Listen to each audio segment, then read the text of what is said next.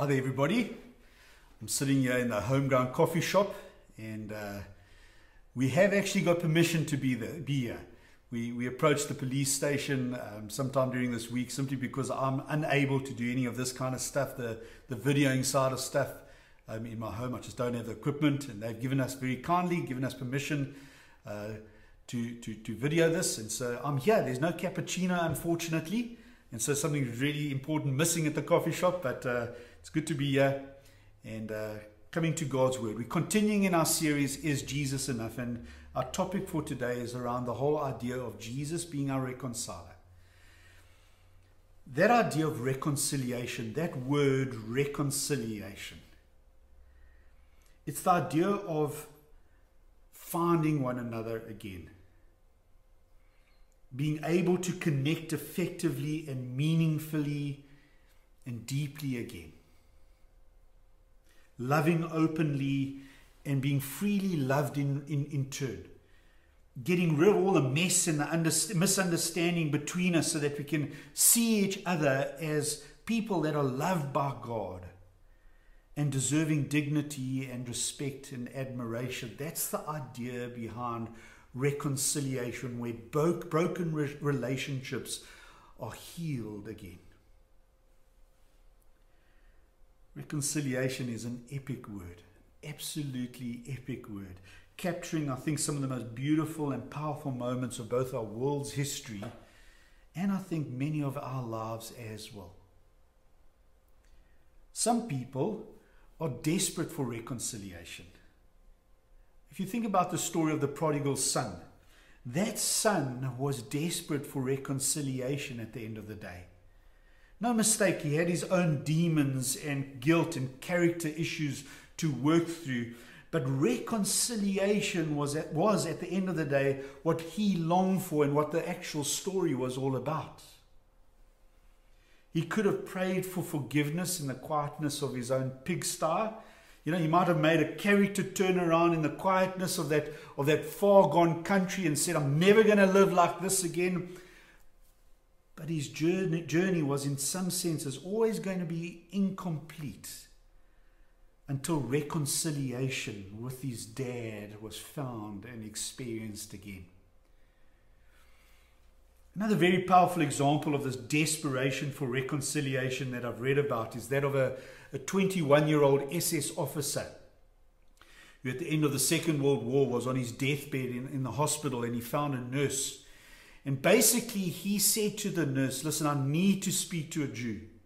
He had been part of a unit a couple of week, weeks before that had killed 150 Jewish innocent families. And he was churning with the guilt of this experience. And he said to this nurse, I need to find a Jew to confess to. And uh, Simon Wiesenthal was the guy that the, the nurse actually found, and he captures this confession, the last moments of this conversation that he had with this SS officer in this way. It's a book called Sunflower by Simon Wiesenthal, fascinating book around the issues of forgiveness and so on. But listen to how he, he describes these last moments.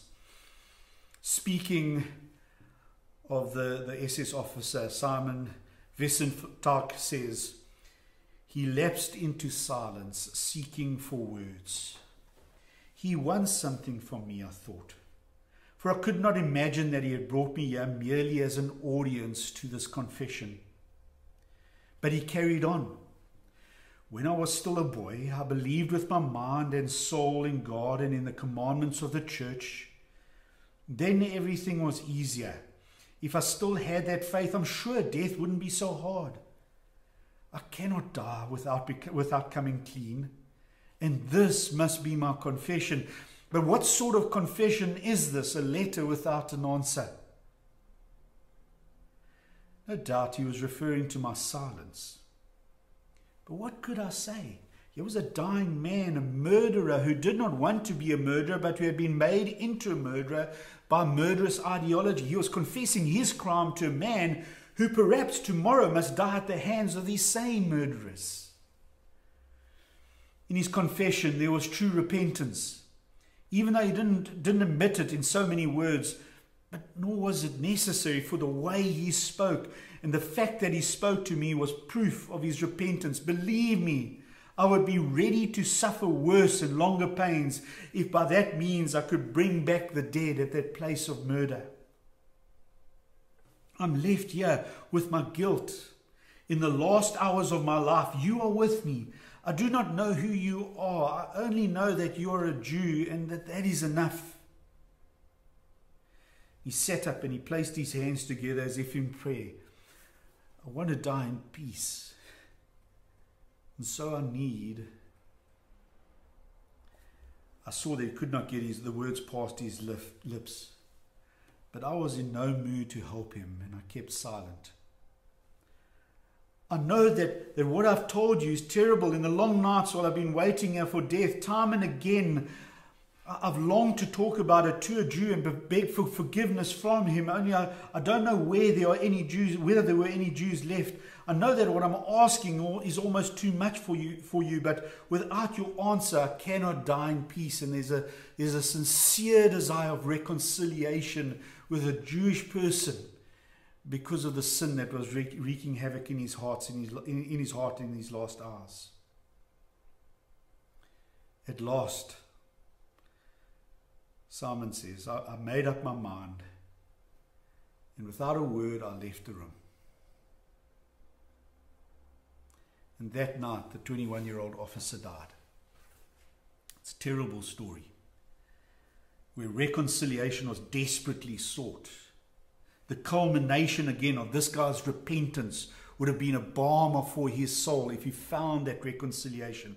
But in the end, that reconciliation, that forgiveness was denied. Folks, these are some of the most terrible and painful stories.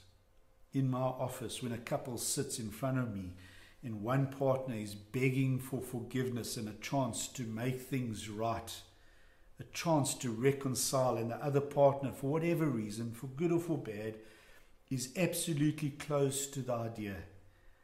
These are the most heart wrenching moments. Look, I'm going to change the, the, the gear of the sermon a little bit at the moment, uh, right now, and ask the question why did Jesus come to earth? I've often come across people that have fairly quick answers to this question, and many of those answers are based in verses in the Bible. But did you know that there are about 30 verses in the New Testament that say something to the effect of, This is why Jesus came to earth? And many of them add a different shade or a different color or different flavor to the answer to that question. And so in some places it says Jesus came to give life in all its abundance. John 10 verse 10. Or another place to demonstrate his righteousness. Romans 3:26. Or to do the will of the Father. Or to bear witness to the truth. And so the list could go on and on. And the truth is, I think, his visit to us must never be honed down to one simple shade of truth but to be celebrated as the Bible portrays it as a multifaceted blessing around some central themes. Today we're going to be exploring his role as the great reconciler. The great reconciler. I truly believe that one of the greatest longings every one of us possesses in the deepest part of our soul is that longing that we have to be found by God and to find God. And this is where we find that Jesus is the reconciler. Colossians chapter 1 verse 19 to 23 is where we're introduced to this idea of Jesus being the reconciler. Let me just read that passage to you right now. Colossians 1 verse 19, in fact it's verse 2 to the end of verse 22. For God was pleased to have all his fullness dwell in him, in Jesus. And that's what John preached about last week. And through him to reconcile to himself all things, whether things on earth or things in heaven, by making peace through his blood shed on the cross. Once you were alienated from God and were enemies in your minds because of your evil behavior. But now he has reconciled you by Christ's physical body through death to present you holy in his sight, without blemish and free from accusation. Do we really need to be reconciled to God? Because although there are some people that are desperate for reconciliation on a human level, many people, I think, don't necessarily feel like they need it when it comes to a relationship with God. I think there's an amazing amount of people that say, Why do we need to be reconciled to God? Yeah? We know God is a loving God. Much of the world is absolutely and crystal clear about that. They, they're willing to place their, their destiny on the fact that God is, is loving. And so, surely His love simply covers over all our shortcomings and sins and so on. And there's even a verse that says, Love covers a multitude of sins. Well, I think there is some truth in that reasoning, but I also think there needs to be some real clarity and qualifications added to it. Let's take this out of the realm of theoretical conversation, you know, kind of theology. Let's take it out of that realm and try instead to make this real. And this might help us in our thinking a little bit. Think about the guy that regularly abuses his wife. Okay, he hammers her emotionally with his words. He dominates her with his anger. He powers up physically at times with his hands. You know, on a regular basis, she will have bruises appearing. This guy's attendance at church is unquestioned because he probably knows he's sick at some level to do this stuff. And so he regularly gives up the hour on a Sunday to balance the books a little bit. Next week, he is back to his own sick ways. Tell me, for this guy to connect with God, do you think he needs Jesus, the reconciler? How about the glutton? Now, I'm not talking just about food here. Um, I read a great little quote this last week about Corona. Said, um, during the corona, one thing that has been proven is that fast food isn't the thing that makes us fat. anyway, so I'm not talking about simply food, um, but somebody who readily abuses the things of this world, the toys of this world, the provisions of this world to feed her own appetites, whether that has to do with food or clothing or luxuries, etc. There are no limits, moral or otherwise, placed on those ap- appetites. That's the nature of gluttony. Somewhere in the back of her mind, she truly believes that this world is geared up purely for her own pleasure, her own satisfaction. And anyone who stands in the way of that becomes some of the part of the enemy group. Church isn't a much of a thing in her life. It's a bit too prescriptive. You know, pushes her too often to that horrible place of considering the poor and the needy. I mean, surely they should just get a job, and it's not really my problem anyway. Tell me, do you think that she needs to know Jesus the reconciler if she's ever to enter into a real relationship with God? How about the passive but respectful atheist who lives life for the now? Without any real sense or thought of eternal realities. Whispers from God go largely unheeded or ignored or explained away. Matters of the soul have everything to do with personal well being and nothing to do with God's perspective on this world, its people, and its future. Does this person need to know Jesus, the reconciler?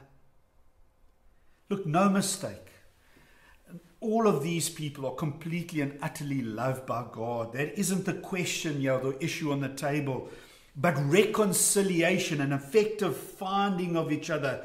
Surely we can agree that that is a necessary step or an experience in that person's walk with God. And most probably, if we just do a bit of honest introspection in our lives as well. Reconciliation is a desperate need for all of us.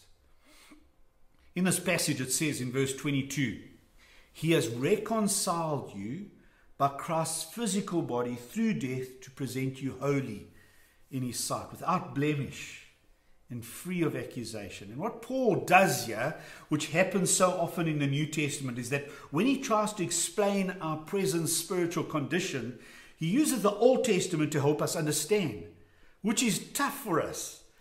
Because we don't live with an Old Testament understanding of our faith. That was the framework in which they lived and moved. We don't.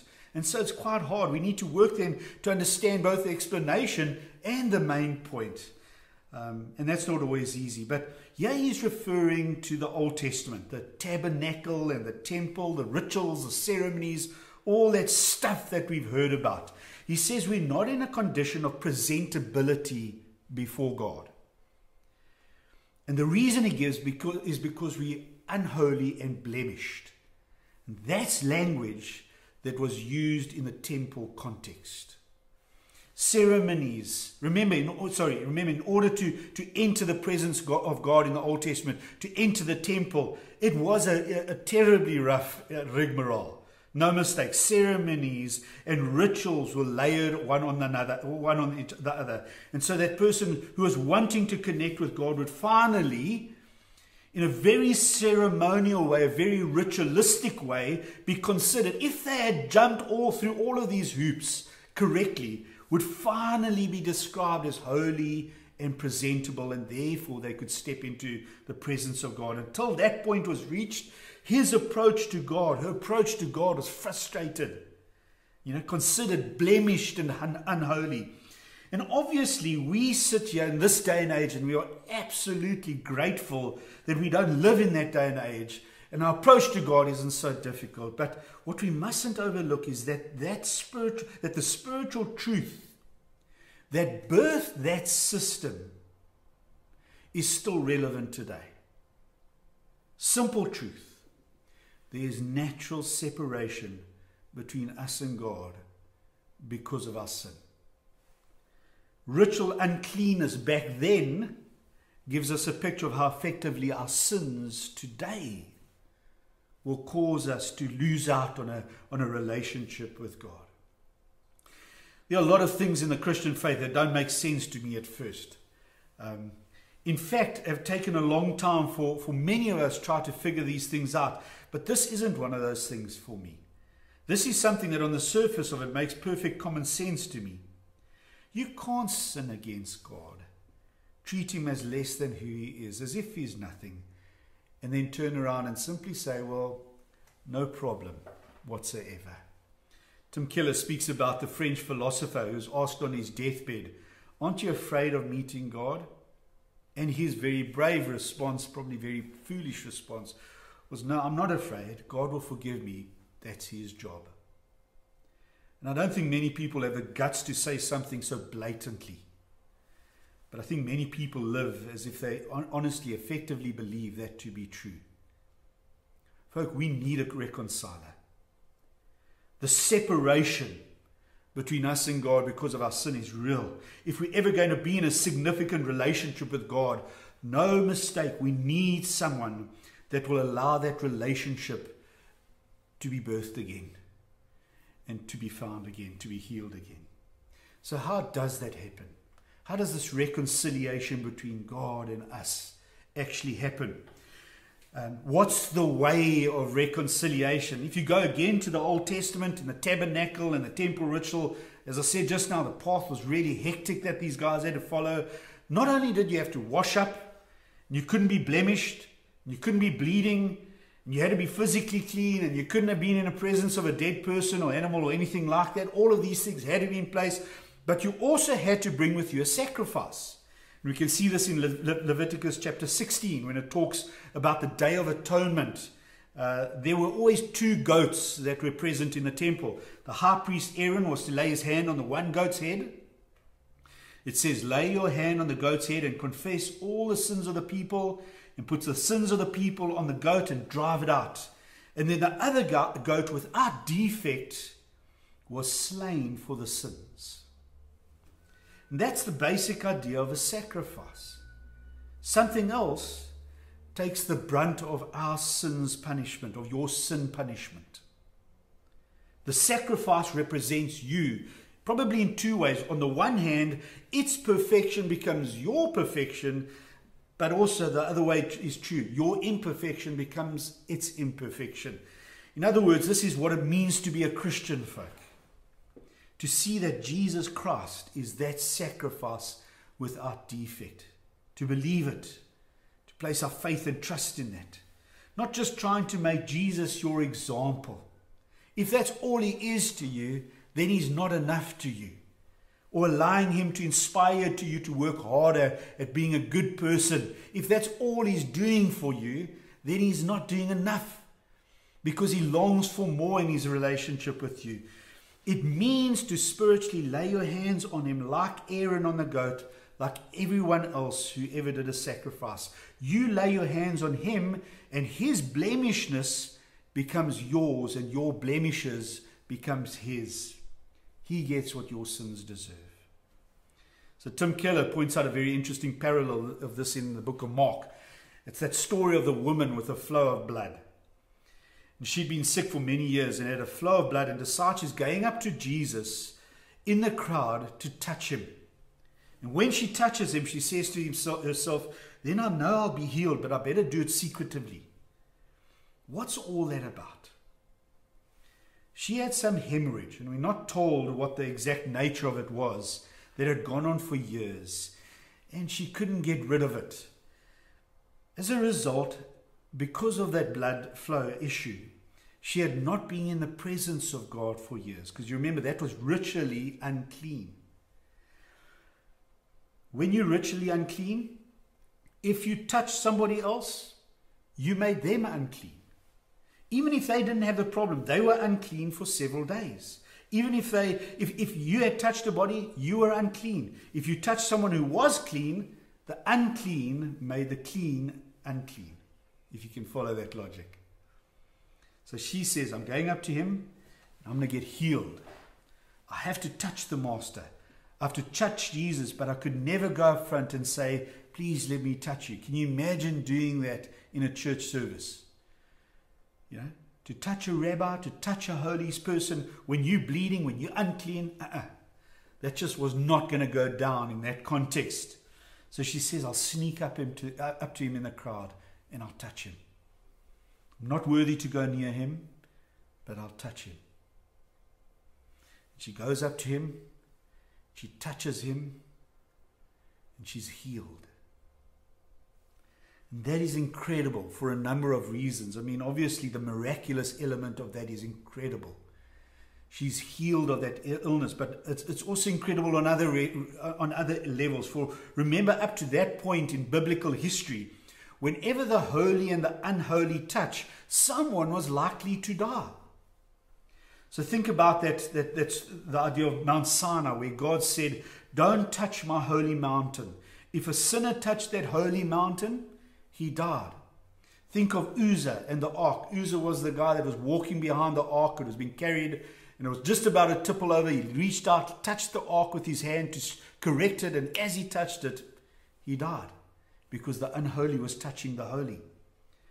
Um, Nadab and Abihu in the book of Numbers, anyone who touched the holy fire died.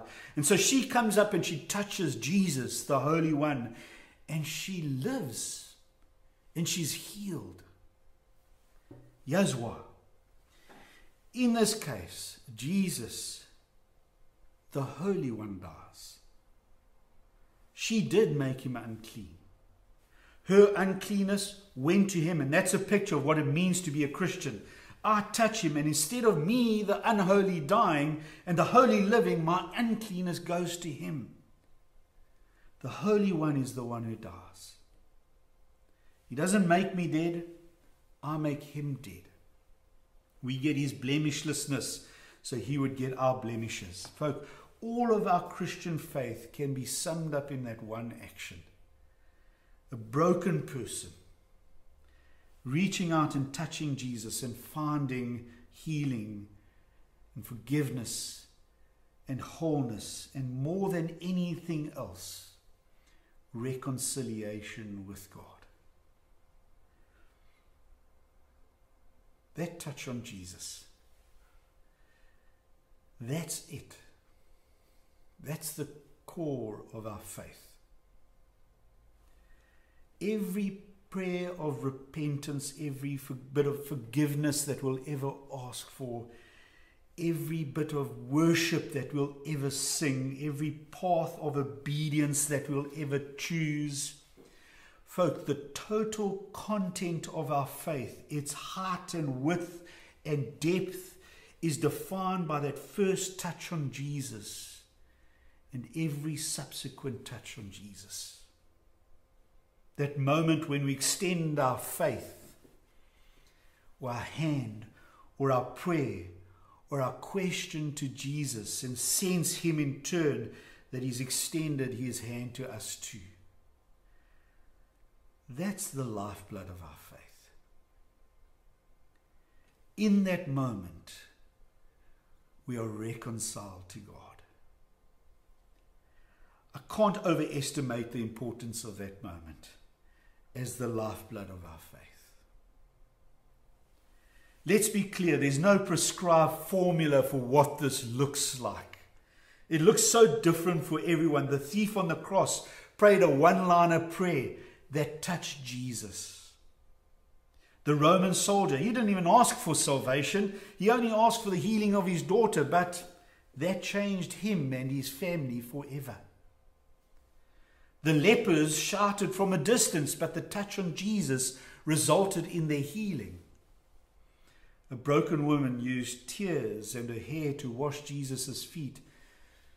She also left whole and loved. You know, sometimes I pray, sometimes I sing. Very, very rarely I dance or I cry before God. Sometimes I think, sometimes I ask for something. Sometimes I sit with my confusion, knowing, knowing Jesus is in the room with me. It's as simple as that. Sometimes I'm nailed by doubt or sin, and I call out to an empty room in the hope that Christ is listening, and soon I sense something coming back at me, something soothing and forgiving and loving. I've touched Jesus in those moments, and it's the greatest thing in the world. Here's the thing let me try to land the sermon now. In this series, we're asking the question is Jesus enough? And I'd agree, uh, and I'd argue that in some ridiculous senses, he's not enough. I mean, he's not enough if, if the best rugby teams through the ages is the topic on the table. I don't know how Jesus is enough in that situation. He's not enough for me to win the America's Got Talent, you know, competition. Um, those things aren't even on Christ's agenda. And so in some weird senses, Jesus isn't always enough, only in ridiculous senses. But when we reorientate ourselves, when we grow up enough to start asking the greatest questions of life, those questions that all of us need to answer and be confronted by, the kinds of questions that a pandemic like this is increasingly asking of us what is our security? What is our hope? Who are you? Then we'll find that not only is Jesus enough, but that he is in fact the way and the truth and the life. As someone said a few weeks ago in our sermon chat room on a Sunday evening, why don't you join us this evening, man? At seven o'clock, we're going to be unpacking again just some of the dynamics of the sermon. If you need some of these dynamics to percolate a little bit more in your heart or in your mind or in your soul, feel free to join us.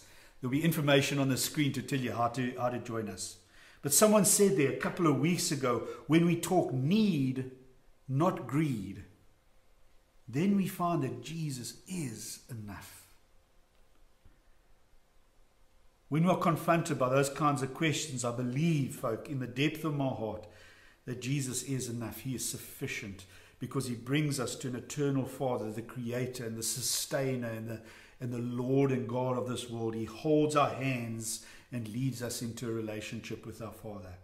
Jesus is enough because despite our brokenness, which is a reality that we mustn't deny, despite our brokenness and our selfishness and our sinfulness, he is able to reconcile us to the Father. Come now. I suspect that in all honesty, that there are people out there right now that need to touch Jesus. And I'm going to invite you to go to that space where your faith exists. in your heart or in your mind or in your soul, that space where you become aware of Christ. I ask you to turn in that moment, in that space, towards Jesus. Turn to Him with whatever it is that you need to turn to Him with. Maybe praise because of the incredible blessing that you have. It may be a, a cry for help. It may be a word full of anxiety or fearfulness about the future. But I encourage you, turn towards Jesus. And touch him with your faith.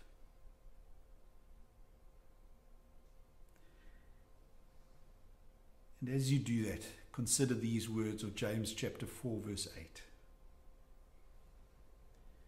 Draw near to God, and he will draw near to you.